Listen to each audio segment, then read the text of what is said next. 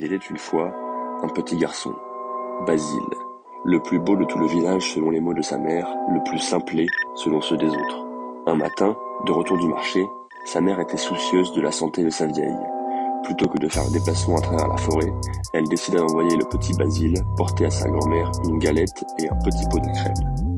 Si stupide qu'il soit, il avait bon dos ce petit. Une fois le petit panier en osier bien garni de produits de nos régions, petit Basile enfila son capuchon couleur rêve et se mit en route.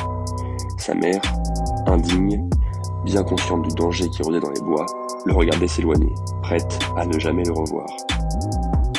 De son côté, le bon Basile ne se doutait de rien. Il s'engouffrait, sourire aux lèvres, panier à la main et tape à l'œil dans l'antre du loup.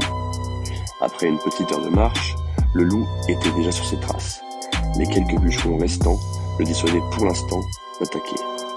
Ce bon Basile, bien loin de se douter de la dangerosité de tels animaux, s'approcha de lui et lança. Je vais, c'est ma bonne maman, apporter des produits de nos régions. Et toi, comment tu t'appelles? Le loup, désarçonné par une telle ignorance, retorqua. Je suis méchant, imbécile. Et Basile de répondre. Mais c'est pas un prénom ça, méchant. Je devais t'appeler Élide. Tu veux être mon copain, Élide?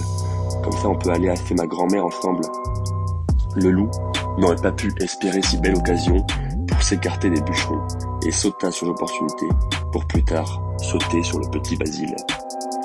Une fois aux alentours de la maison, le loup se fit discrètement la malle. Il se précipita dans la demeure de la vieille, la dévora, puis prit sa place dans le lit. Le bon Basile ne s'alarma aucunement de la disparition de son amie Élise, s'approcha de la porte et toqua trois fois. Le loup, singeant la voix de la vieille, cria Tire la chevillette, la bobinette cherra. Cet idiot de Basile ne comprit pas le moindre mot de cette instruction. Il se rendit à l'évidence. Jamais il ne pourrait ouvrir cette porte. Sans plus d'hésitation, il rebroussa chemin, échappant à son insu à une mort certaine dans les entrailles de son amie Élise. De retour chez lui, c'était déjà le réveillon.